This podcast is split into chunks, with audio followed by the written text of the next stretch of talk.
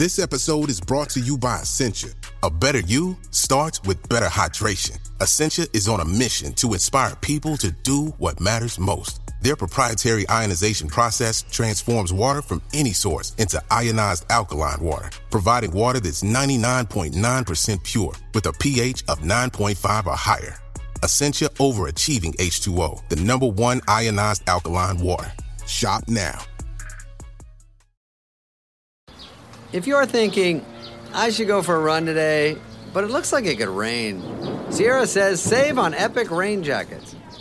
If you're also thinking, but I can't go out in these beat-up old running shoes, Sierra says save on top brand running shoes.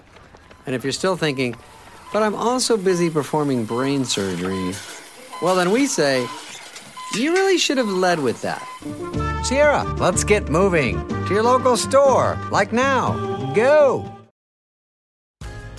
This episode is brought to you by Dove. You use all the right skincare products for your face, but your body has been missing out. With new Dove Serum Body Wash, you can give your body the vitamin C glow it's been wanting, the hydration boost it's been craving, and the active skincare ingredients it deserves. It's time for your body care era. New Dove Serum Body Wash. Get Dove or get FOMO. This episode is brought to you by Smartfood Popcorn. Some decisions aren't the best, like skipping ahead in your favorite podcast. Think of all the banter you'll miss, the lore in the making. Luckily, Smartfood Popcorn is a no-brainer. Deliciously tasty and available in a variety of fun flavors. It's a smart decision every time. Smartfood. Add smart. To learn more, visit smartfood dot com. This is Disasters and Triumphs, a new podcast brought to you by Olive Magazine. I'm Janine, Deputy Editor and host of the podcast, and in this series I'm inviting some of our favourite people from the food world to share pivotal moments in their careers. I'll be asking about first steps, inspiring people they met on the way, and what it felt like when success arrived. We'll also explore the flip side of that and talk about tougher times that knocked them off course, how they got back on track, and what they learnt as a result. Because sometimes failure can be just as inspiring as success.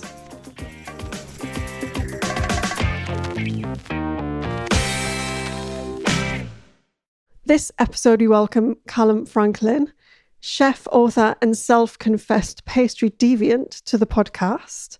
After a career working in some of London's top restaurants, including The Ivy, One Aldwych, and Roast, Callum was appointed executive chef at Holborn Dining Rooms in the Rosewood Hotel. Whilst working there, he discovered an antique pie tin in the vaults of the hotel, which kicked off a fascination with intricate pastry creations.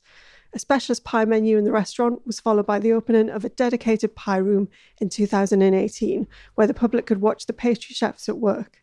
In twenty twenty, Callum published his first book, The Pie Room, which is an absolute treasure trove of recipes and technique. Jamie Oliver crowned him the Pie King, and we think it's a worthy title. So welcome, Callum. Thank you. Thank you for, for having me on. That's lovely. What? Yeah. Always kind of, always feels a bit strange when I hear intros about myself. It's very, yeah, lovely, but it's always yeah. very weird. Yeah.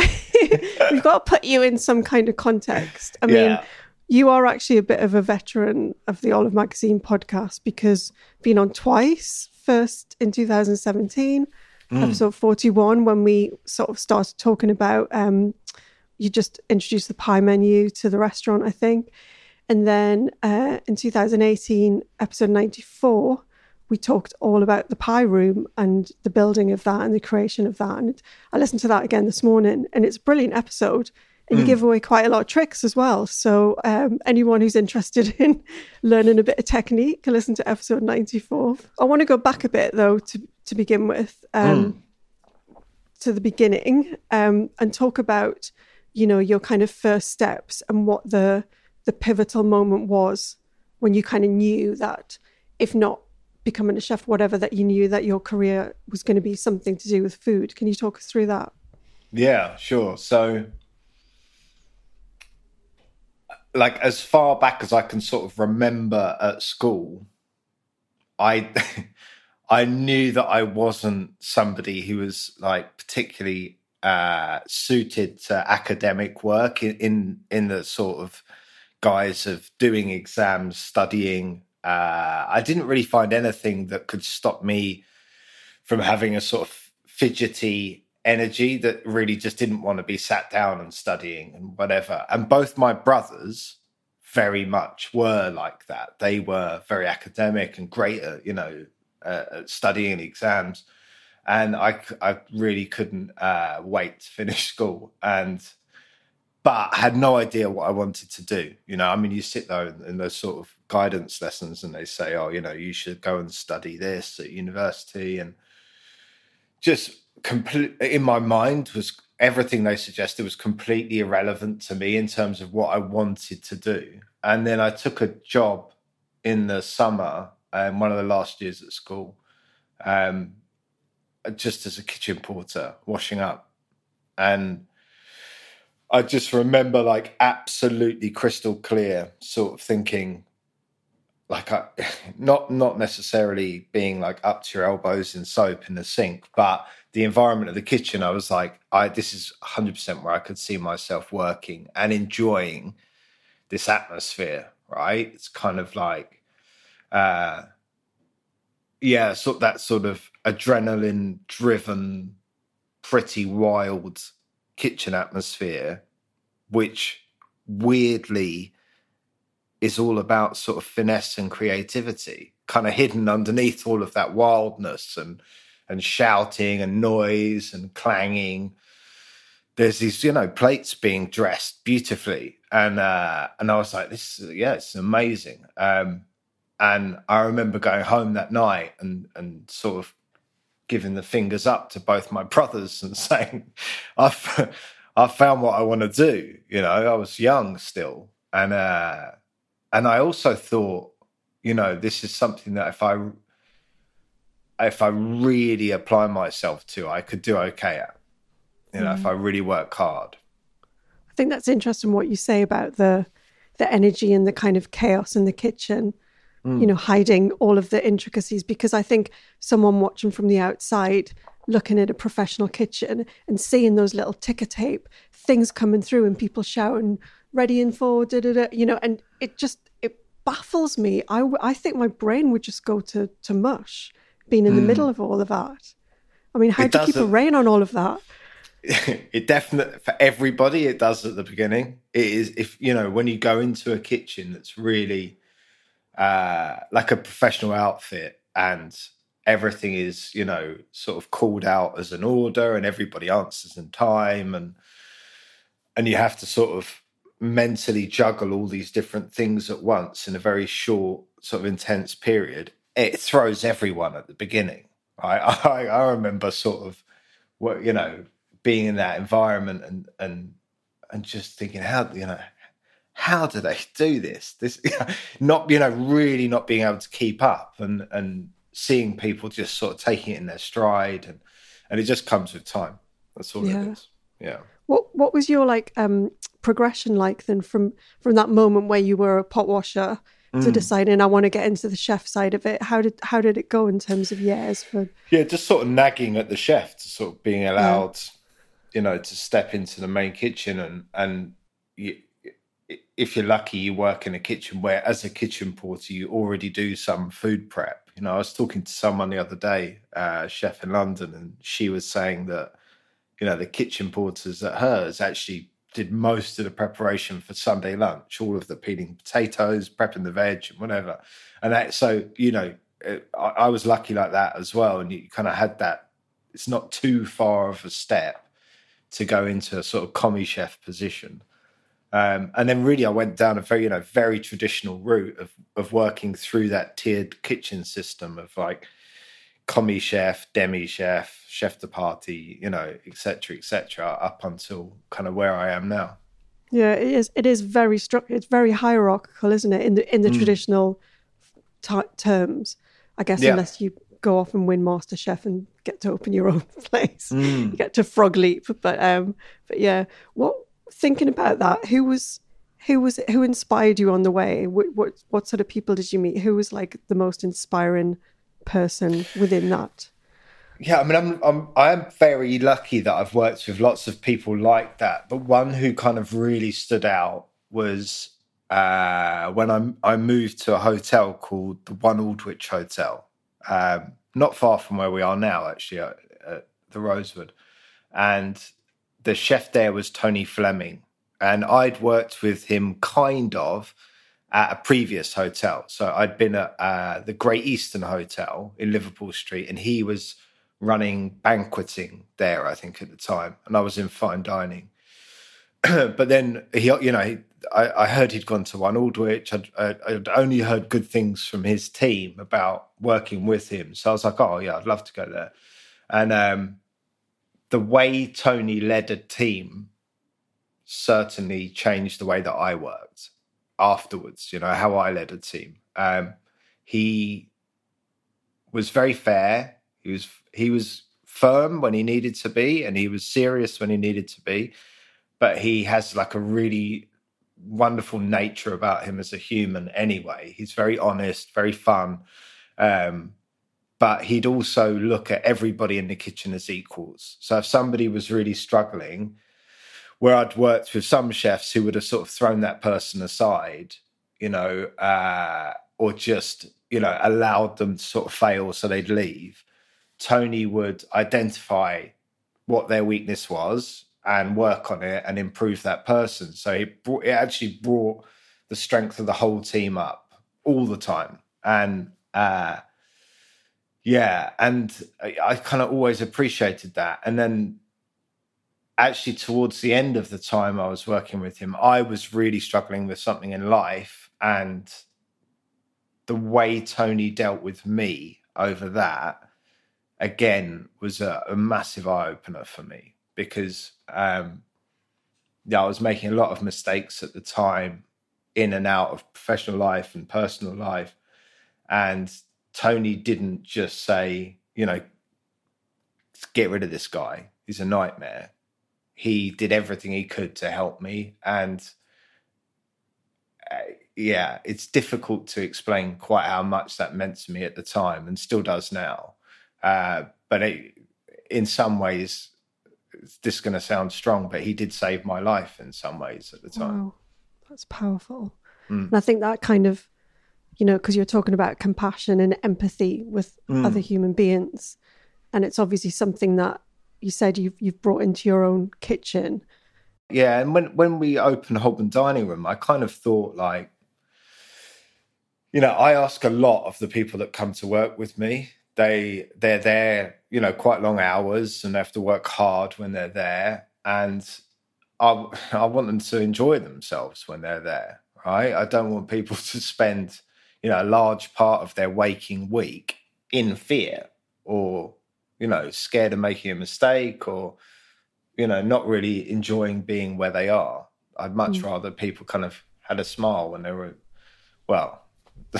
Don't have anyone has a smile on the way to work, but but but I'm not fearful about going to work. Yeah, yeah. Is it is it important for you to be a mentor as well? Like I'm thinking about, for example, um, Knox on your team, mm. who you've you've you've you champion her a lot, um, and and I, I remember like the, the various conversations we had, and re-listening to that one this morning, you were talking about.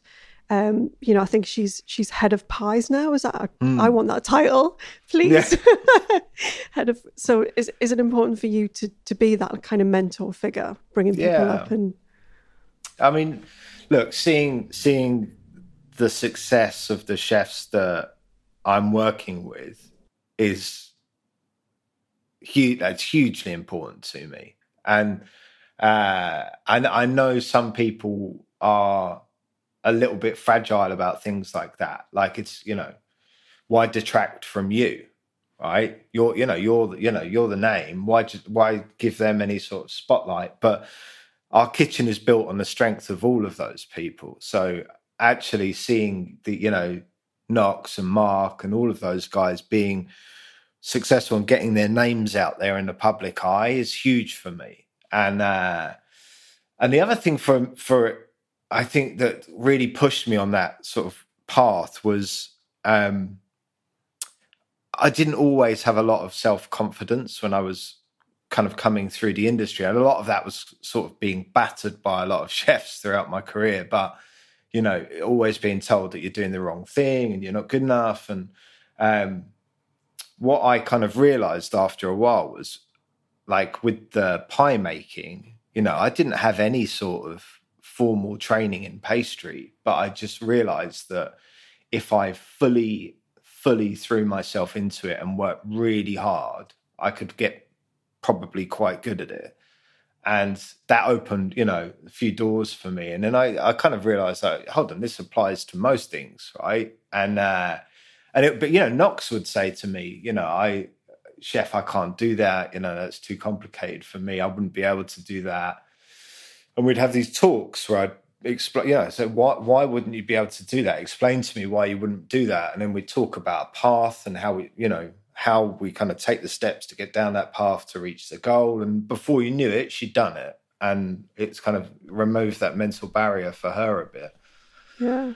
It's so true, though, because I've watched, you know, from the from the first time we, we did the podcast in twenty seventeen, when you'd you'd literally, you were telling the story of finding the antique tin in the basement and, mm. you know, opening all up with the keys and working out what it was and starting on on that journey of um doing all of those amazing pastries to to now you're releasing your book and the pie room. And, and I've just seen it kind of just the focus and the the gradual un- unveiling of different, different levels. And all through that, you've just been like beam of light, just going towards what you wanted.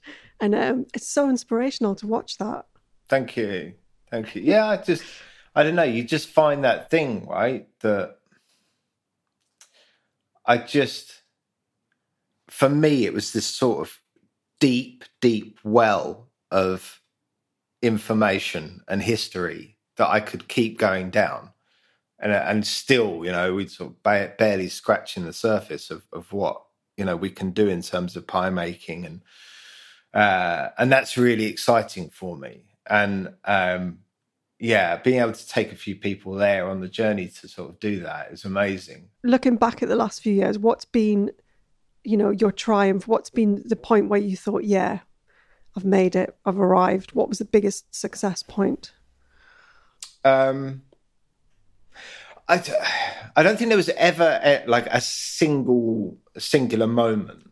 Yeah. I think it has been more gradual, but there have been times where, you know, people that, you know, I've very much seen as sort of idols in the food world and stuff like that.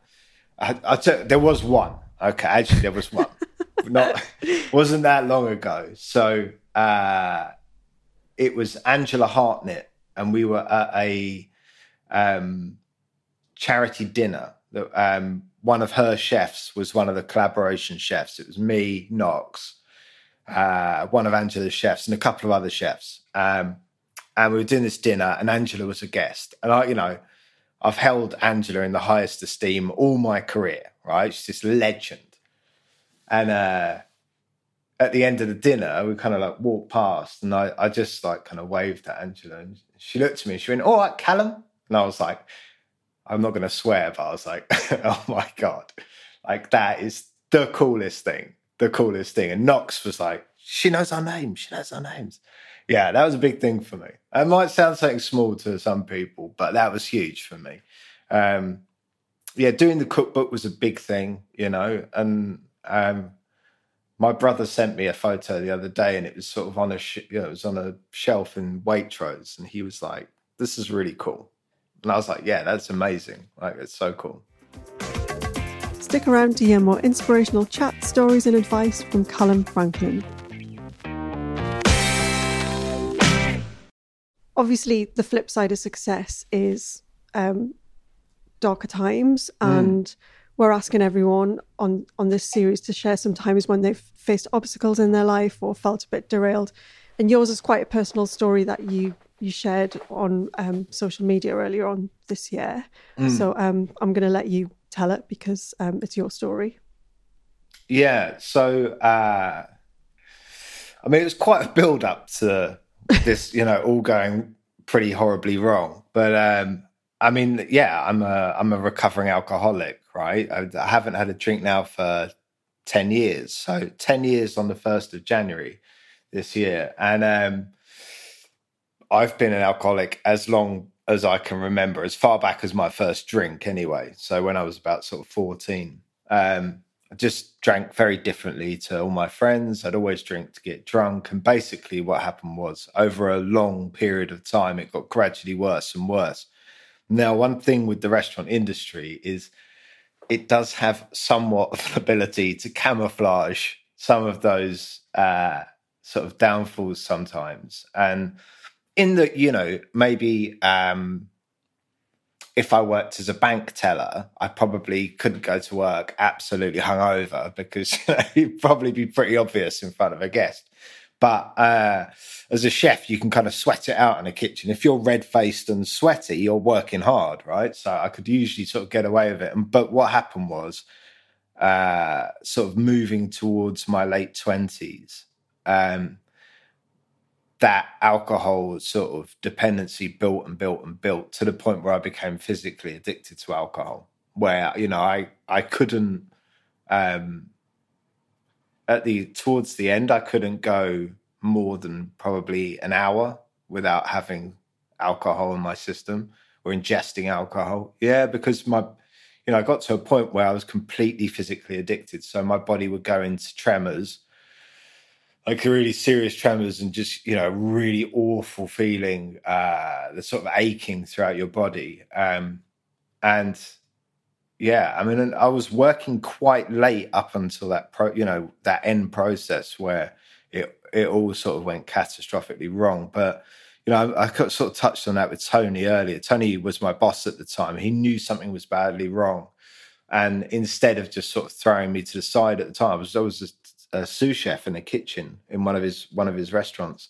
And um, he kind of tried to, you know, walk me through it and, and and be there for me and try and help me, but and I, an addiction to any form of sort of drug or alcohol is it, it removes all of your reasoning, really. Um, and I, you know, I would I would say to people that yeah, I was, you know, accepting their help or I was doing something about it, but I never was because it was, your mind is sort of taken over at that point.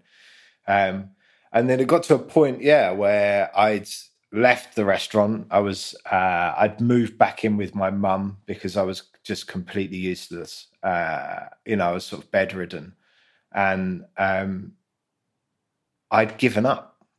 Like, I'd just given up. I just, I couldn't, I absolutely couldn't see a way out of it other than dying. That was it, right?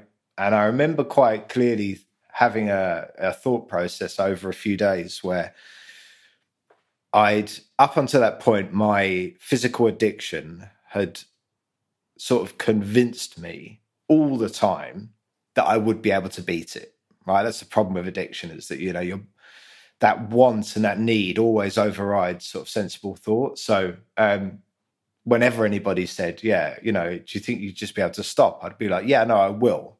I will. And I, I believed that in my own head.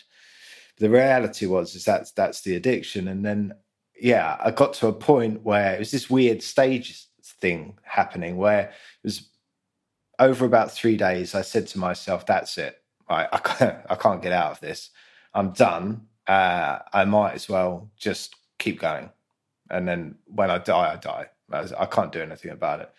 And, um, and then it was a few days after that, Um, I don't know what happened. I just woke up and something had changed in my head. And I had a feeling that if I didn't do something that moment, it, I don't know what it was, but it was like, that's it. I'll, I'll probably die today.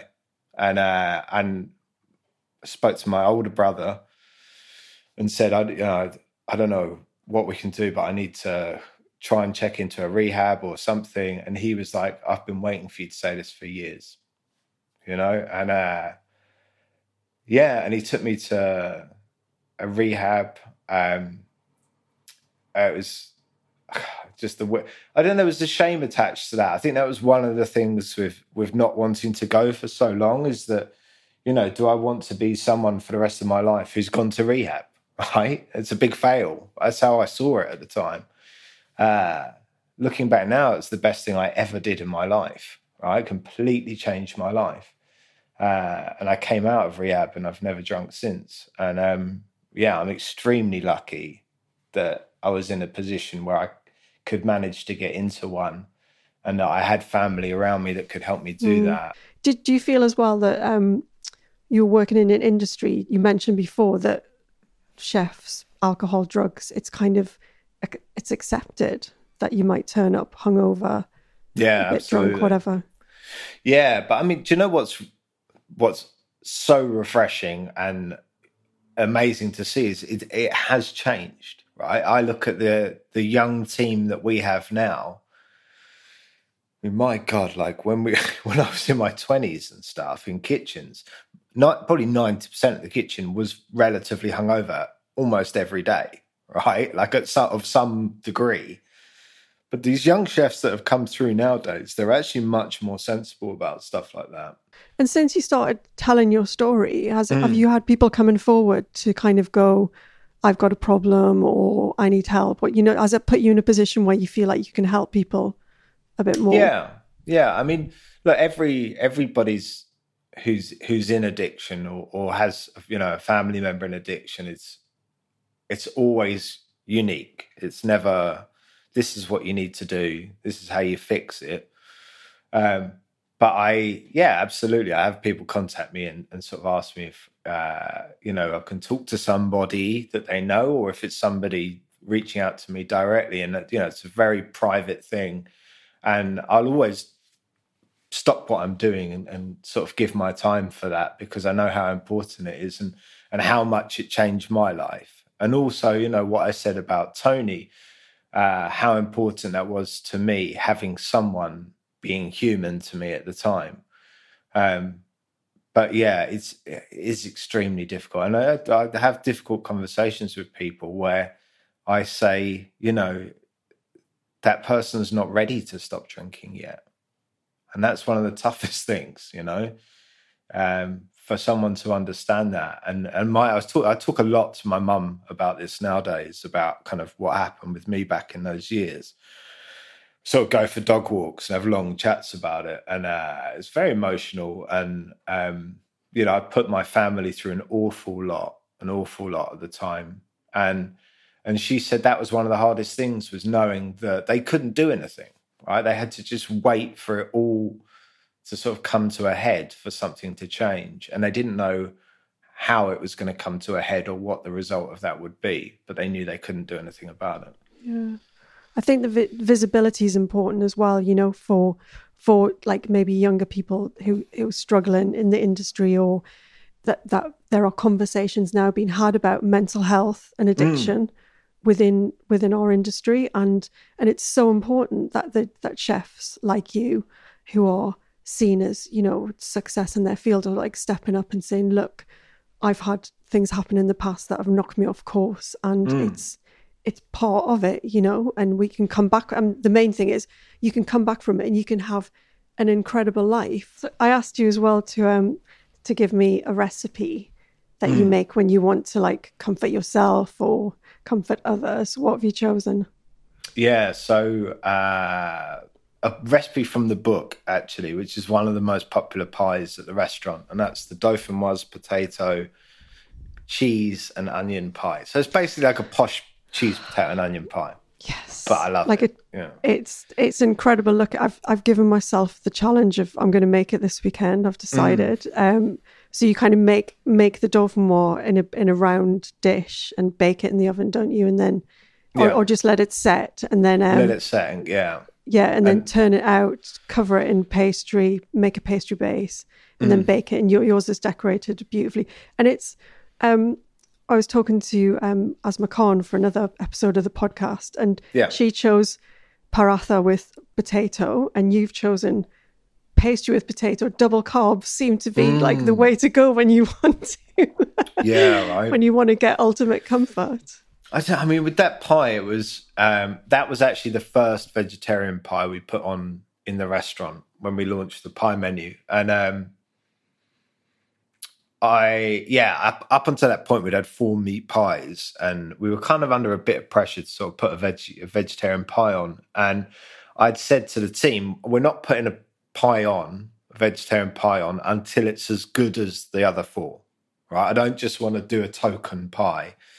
It's got to be as good as the other ones, and it's genuinely my favourite now.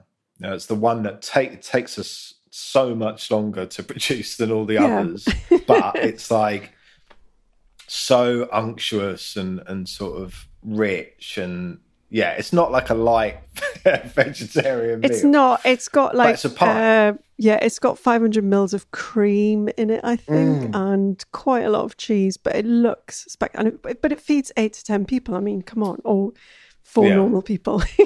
And do you know what, as well, that that pie, it's probably the most cooked recipe I've seen out of the book since we yeah. launched the book. So at Christmas, every day, you know, I'd get Someone sort of fifteen messages on social media, people making that pie. And I was like, yeah, that's super cool. No, it's uh, a winner. Yeah. Um, um, I'm going to finish off with a, a question for you, which mm-hmm. is um, if you're going to give any advice to your younger self, if you could go back in time at any time, what would you, what would you tell Callum? Um, yeah, I think the most important advice I could give myself is to not worry about what other people are doing, right?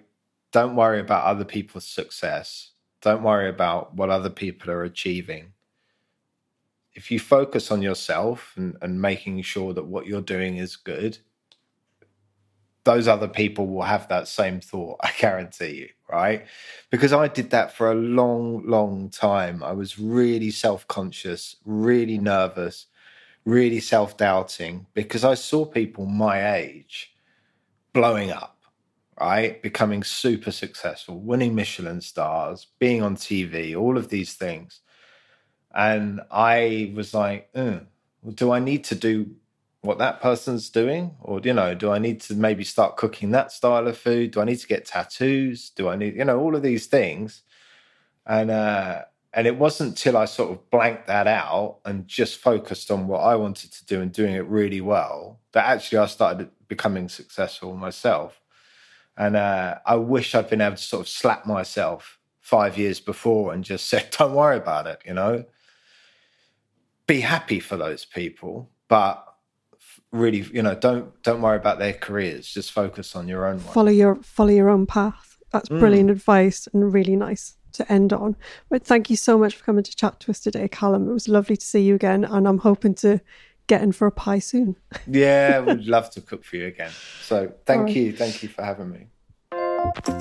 You've been listening to Disasters and Triumphs, an Olive Magazine podcast series.